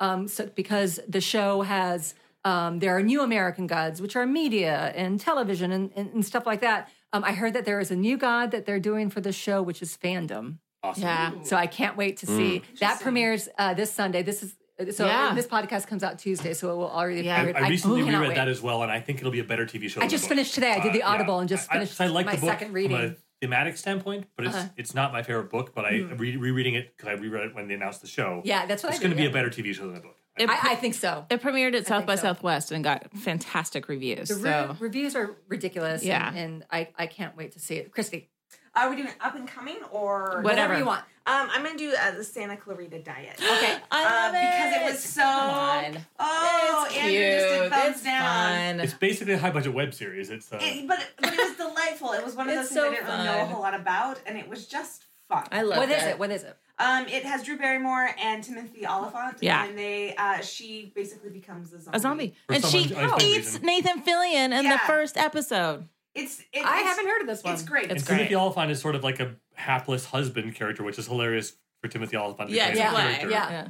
And uh, had, they have to figure out how to feed her and then try to cure and, her. and they have a teenage daughter, and who, and the actress who plays that daughter is amazing. She's the Yeah. she's Yeah, great. she's actually nice. and My wife worked on that show. oh, God. So, uh, but I don't think I don't think Drew Barrymore's that good. Well, Well, no, no, I- she, She's very uneven through the show. She's very I think uneven. it's a different it's a different field for her. I Yeah, think I- you it's know not, it's, it's not her comfort zone. no, it's She not. leans It's into not. it as it goes. Yeah. yeah, but I Yeah. did. I still enjoyed it. I still it- enjoyed it's, it. it's just delightful. Yeah. David? Yeah. Uh, the Americans was my third show. Um, I think it does an incredible job um, communicating episode to episode the way that kind of the undercurrent of society in the 80s in America, is, especially as a, uh, uh, Uh, it, it relates to the Cold War. Yeah. And when I first heard about it and first watched it, I was really worried it was going to be sort of over the top, campy 80s. And it's really not. It's, it's a oh. really It's like Better Call Saul in that way, where they Exactly. yeah. It's a really strong, very accurate, very visceral feeling of the 80s and what it felt like to live in a world where, you know, there was a deep seated and very real fear that this enemy who was your equal This was is it's the best your world. description of the Cold War I've seen By far. There's never been one. and the I- acting is yeah. so good. And, and uh, Matthew Rhys, Matthew Rhys, is that right? Yeah, Matthew Rhys, And, he's uh, Yes. he's amazing. Yeah, he can do It's anything. astonishing. All the acting is so good. Um, what's the actor who is the FBI agent across the street? I just forgot his name. Beeman. uh, what's his? I forget his name. His, his He's in character's Beautiful Girls agent Beeman. and- yeah, anyway. yeah. all the acting is extraordinary. The writing Yeah. is extraordinary. The direction, the mood of it, it's astonishing. I would say that's a definitely a must see. That's a good one. Andrew. Uh, Goliath on Okay. Amazon. Oh, is that good? It's very good. What is uh, it? Billy Bob Thornton uh, Uh-huh. plays Yeah. a sort of a strained, high, uh, uh, upper level uh, lawyer for corporations that is now not that at all. He like lives in a motel and uh, he is sort of a down and out uh, drinking guy, uh, which he plays very well. He's so but good. um, uh, he gets a case uh, landed on him that where he has to almost compete. In with my his head, when you said when you said case landed on him, I immediately went to like Looney Tunes and thought of like Yeah. a It's an same- Acme I went box fell on Acme Peek into Audrey's brain. I know, right? but in that show uh, is uh, one of my favorite actors is Kevin Weisman, um, who is a character actor from Alias. Uh, he played the ca- uh, tech guy on Alias. Yeah, yeah. He's But he fantastic. he yes, play, yes. he plays a great character in in the show, uh, and so it's nice to see him back on television. But uh, all in all, it's a, it's a small show, Uh-huh. but uh, it's done very well, and it's one of those things where its plot lines are very long. It's Uh-huh. very very long, so you have to watch all the episodes, and uh, they're very slow, but you know enthralling at the same time. would watch Billy So- Bob Thornton doing anything. yeah. And he just won but he is not or the main for pull of that Yeah, show. He really isn't. maybe? He's a great character, but he's not the main pull of that show. The- Interesting. It's the cast that surrounds him is actually really great. Claudia. Well, Twin Peaks. Of I course, I was waiting for you to I, I bring that can't up. wait. I can't wait. Um, we're we're rewatching it right now. We do once a year, anyways, because it's one of my favorite shows. But I can't wait. I mean, there's been so much drama behind it with. Are you Did- worried about it at all? Because I felt the way about the, the X Files when they brought the X Files back the first season. They're doing another one, which is so, sort of exciting, but because I have a giant X Files size hole, hole in my Yeah, heart. yeah, But the new. X Files didn't fill that hole. I did not. So- A couple of episodes filled it Yeah. There were- halfway. yeah, there, there was good Yeah. stuff, and I enjoyed it, and I w- love watching David Duchovny and Joel I'm- Madison. But I'm not as worried because there was the drama of David Lynch pulling out of it for a while and like I'm not going to do it if I can't do it this way. So that being said, I hope that it's it's for the better of the show. Um, I mean, he's got everybody, pretty much everybody coming back who's still alive, except for Lara Flynn Boyle. She's not coming back, but you know the cast seems pretty amazing, and he's in charge. And I don't know, I, I'm You're excited. I'm excited. I I'm I'm a fan until I'm not. Have Yeah. you So- have you done a Twin Peaks tour? No. So my parents used to live in Snoqualmie. Oh, did- And so I used to like run to the falls Oh when I my trained for that So coffee and pie were a big coffee thing. and pie. Oh, up the coffee and pie. road. Ugh. Um, I'm gonna give you a little. Twede's does not actually have amazing pie. Like, but you order it because you want the Because Yeah. you want to and be you Yeah. there. And you're like, uh, why isn't this better pie? But after all this time, they should have at least put some effort into the it's pie. mind blowing because people go there all the time just for pie. I guess they don't have to put effort And- in and because coffee. They're going to come anyway. And so Yeah. it, it's, it's interesting. But I would go there more often if they Delicious had pie. delicious, delicious pie. pie. But, um, I'll, um, yeah, you I'll- should do that. It's a Oh fun my tour. god! I'll I love end. it. I'll end the topic on. Oh God, I still have five left, but we don't have time. So um, I'm going to go. do we three hours? um, uh, I- I'll end with a biggie. I had some smaller ones, but uh, yeah, okay. Fargo Is, Oh, yeah. is, is her. I, Oh, yeah. I, I saw the first episode of, of of the third season. I have to be honest. I never got through the first season, even though a good a good friend of um, we're going to go back. So. Claudia and mine is um, Kelly. Kelly Holden. Yeah. Um, she is Martin the one that gets bludgeoned husband by Oh. or wife. Martin Freeman. Oh, wow. Yeah. yeah. And um, oh god, she's got And some see- great stories. You know, she was cast for that. And she said it, it happened so quick. They didn't do callbacks. They did. She went to a callback. yeah. She never heard from them until And they like said cast. you're cast, and she had to get a lawyer. She's like, "What is this? I have to get an entertainment lawyer and do this." Yeah. And next thing, she's like, "I'm sitting in a motel on a bed." Watching TV with Billy Bob Thornton on one side, Martin Freeman on the other And she loved Martin. Fre- I mean, Yeah. she's a big Lord of the Rings fan. yeah, and Like, she's like, "What has I'm happened playing to my life?" playing Yeah. his wife. But was like, you didn't see the first or second season?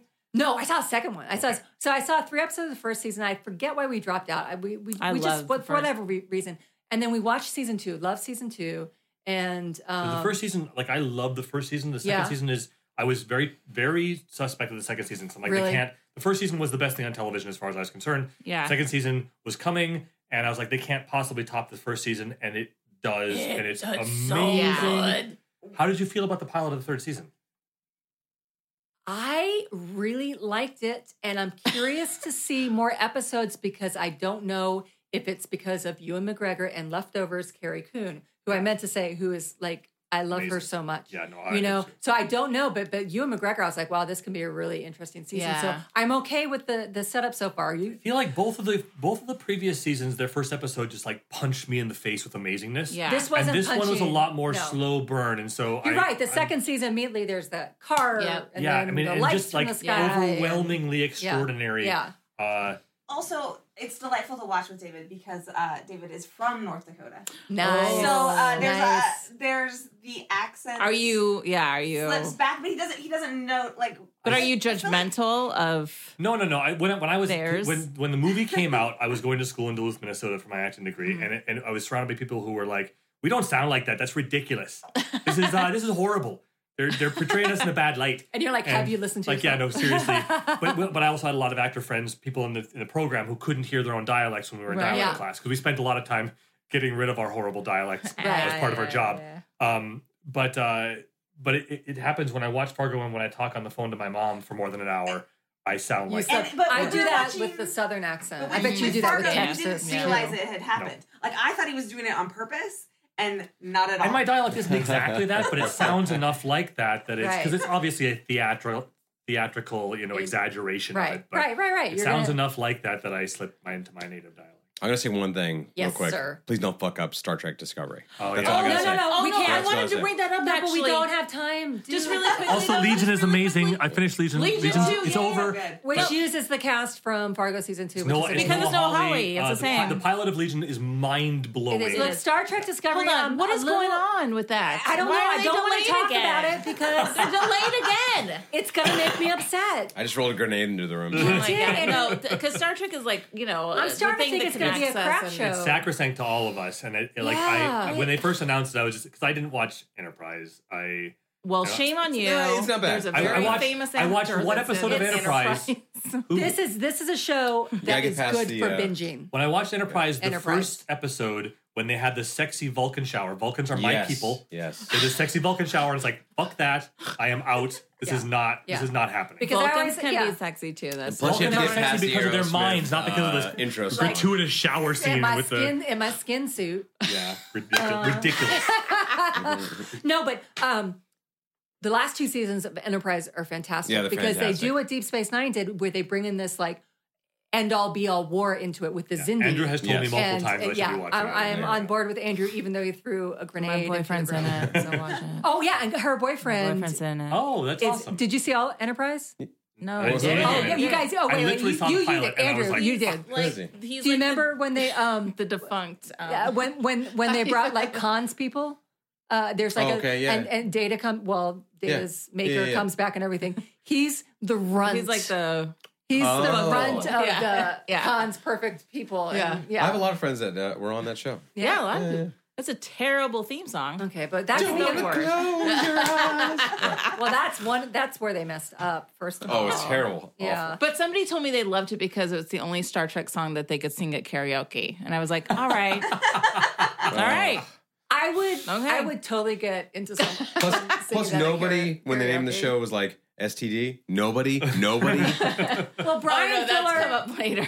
Brian, I mean, he, Brian Fuller tries to play it off, saying, "Yeah, we sent all our this is before he left the show, all our um, you know, emails to each other. You know, STD. Yeah. We think it's funny. It's like, yeah, but did you really think it through? yeah. It's like when You Brian know? Fuller was still attached to it, I was like, yeah, Brian Fuller. I know. Because I remember when they announced Hannibal, and I was like, Brian Fuller, seriously for Hannibal? And, And it was was fantastic, Just yeah. it's poetry, it's Yeah, TV poetry. yeah. Um, just manic, ridiculous, Yeah. weird.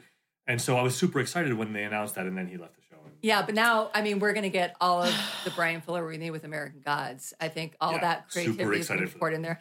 Um, I'm scared about Star Trek Discovery. At And this now point. at this point, I'm gonna. I watch was being hopeful I'm- and yeah, yeah. Claudia and I have been like the biggest cheerleaders, but after this Yeah. last week and all we this, don't have a good spaceship show right now. we need a good. Sp- well, um, Battlestar Dark Galactica Matter. Forever. Dark Matter's not bad, but it's not Star Trek. Okay, Yeah. guys. All right. Battlestar Galactica. We each have 15 more shows we'd like to talk about. Listen, so we're, we're we're closing that down. But we always play a little game that I throw on people. Oh, shit. At the end of the show. So here's what you have to do. Here's what you're gonna have to do. If two of the shows you mentioned or that were mentioned today could cross over, doesn't matter if they're from different universes, what of those two shows would you what two shows would you like to see cross over? I know, I know my answer right Okay, away. go, go, so go, go, go. I would like to cross the leftovers and Friends. I would like to see what Anna, happens. Mr. Aniston and Mrs. Aniston. Just call it the leftovers. Oh my god, that's right. That's Like That's, right. of that them is is true. That missing. is, I didn't think about didn't that. think no, It's I would like to see what happens. So we take Friends, and in the middle of it, um, maybe Monica is taken. Just Oh no, she's my disappears. favorite. Oh. No, she's And- no, no. Well, and one of they- it, it has to hurt, And Claudia. they have it to, has and to hurt. then they have to figure out how to put th- their lives the fuck together. But Because it's, but it's still a sitcom. Claudia was It's kind of still- the archstone. I mean, she. Yeah. I mean, not Claudia. uh, Monica. You are. Uh, Monica was Yeah. kind of the one that held. She was the mother everybody character. Yeah, she's kind of together. the mother character and a connective tissue character. Yeah. Because she's she and Ross are, are siblings, and that's how the friends The kind of yeah. understand each other. So Monica is taken, That's but it's really still good. they still try to structure it like structure it like a sitcom. They still try to be funny, but the world is falling apart because of these people. That's what I want to say. Oh my god. oh, that's. I don't think I can top that. That's No, really that's- good. That's, That is that's um, fantastic. I'll say um, of what was mentioned today as I talk slower, trying to think of something. um, uh, American Gods and and The Handmaid's Tale because The Handmaid's Tale is deeply religious. Oh, wow. So you have a God, The Handmaid's Tale God, their their Christianity that's kind of Right. gone crazy, and then you have all the old gods coming into Gilead Right. and having their own battle. And seeing like Nancy and Wednesday and everybody Yes. trying to, and especially the female gods trying to Easter and stuff, trying to trying to get in and, and and everything. So that's mine. Uh, any of you three? I I uh, would do Teen Titans Go and Handmaid's Tale because I Because then you the- could watch it and go to bed. like watching and then also I would like uh, to hear Beast Boys commentary and Starfire's commentary That's on what's going on. Like the two of them, the way they talk about the world just kind of speaks to me, and so I I there would just be a lot of like Ugh. and Starfire especially. Okay, Claudia, Andrew, anything? Anything? Um, I I would I would say uh, Mystery Science Theater and Twin Peaks. I think that Mystery Science Mm. Theater could get a lot of um, uh, gold out of season two of Twin Peaks because that just Because there's goes so much ridiculousness the that we had to rails. buy. Yeah. Season Yeah. two, it goes off That'd be the fascinating rails. for them to actually so watch. they could a- like a watch. Yeah. an, an Yeah. entire season That of a would be really show cool. Mm-hmm. and just riff on yeah, that like, would be a really. I, that's is like going kind of like a high concept idea for Joel MS Hodgson, if you're listening. Yeah, like do one Do an show entire for a whole season. season. That'd be interesting. Andrew can. Uh, I think it would be interesting to watch uh, Feud, but if it was Star Trek captains.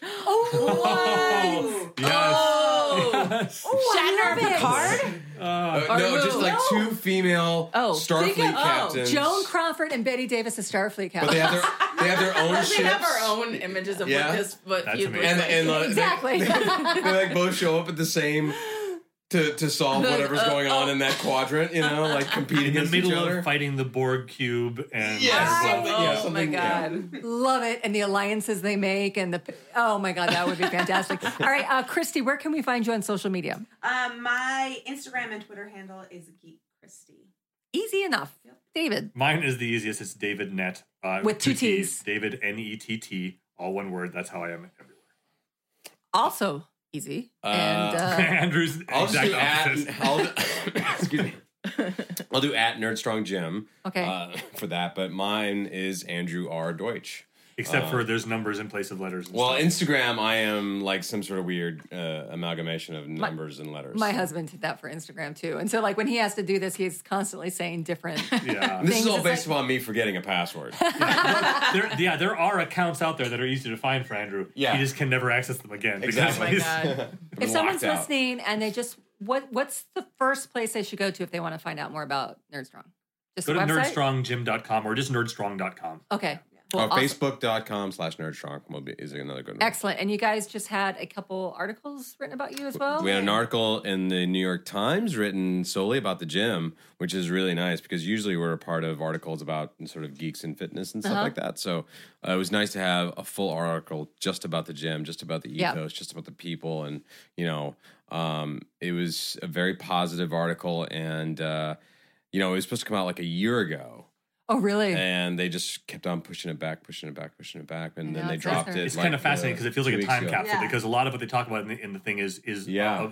a, a period in our sort of metamorphosis, like a larval stage almost for us. Interesting. And so it's interesting to see that. But it got us a lot of attention. That's a lot great. of attention. Um, also, you know, you're talking about time capsules. Um, if you guys go to Kneel Before Zod on Geek Girl Authority, check out uh, Andrew and my. I interviewed Andrew. We have a great podcast. Yeah. We do. We got along really well on Yeah. my podcast. Yes. We talked a lot for like an hour, and it was really nice. We And did. You guys I had, should listen I to it. had It was your really dog nice. right next to me. You did. The dog Half was here. podcast is like That sounds just a dog He panting. have punched- you, he have you punched you in the traded balls? then for because Any it's part? meal free for odd? Have you traded with Zod squats? Zod squats? Oh, I haven't shown her Zod So squats Andrew has created a new new oh, workout thing called. Zod squats because you kneel before Zod and it's yeah. amazing. That sounds amazing. you need a video of that, and then you can put it up on your kneel Before Zod. Claudia, where can we find you? At Claudia Dolph across the board. D O L P. D O P L. Yeah, it's no F P H. Claudia Borg and Um, don't worry. And at Booze and Phasers, please subscribe. Please subscribe. We're so much And fun. please uh, leave a review as well. You can find me at Audrey Kearns, K E A R N S, across the board, Twitter, Instagram. Uh, check out our Facebook page, uh, Booze and Phasers, and please check out geekgirlauthority.com on Facebook and Twitter for all your nerd news.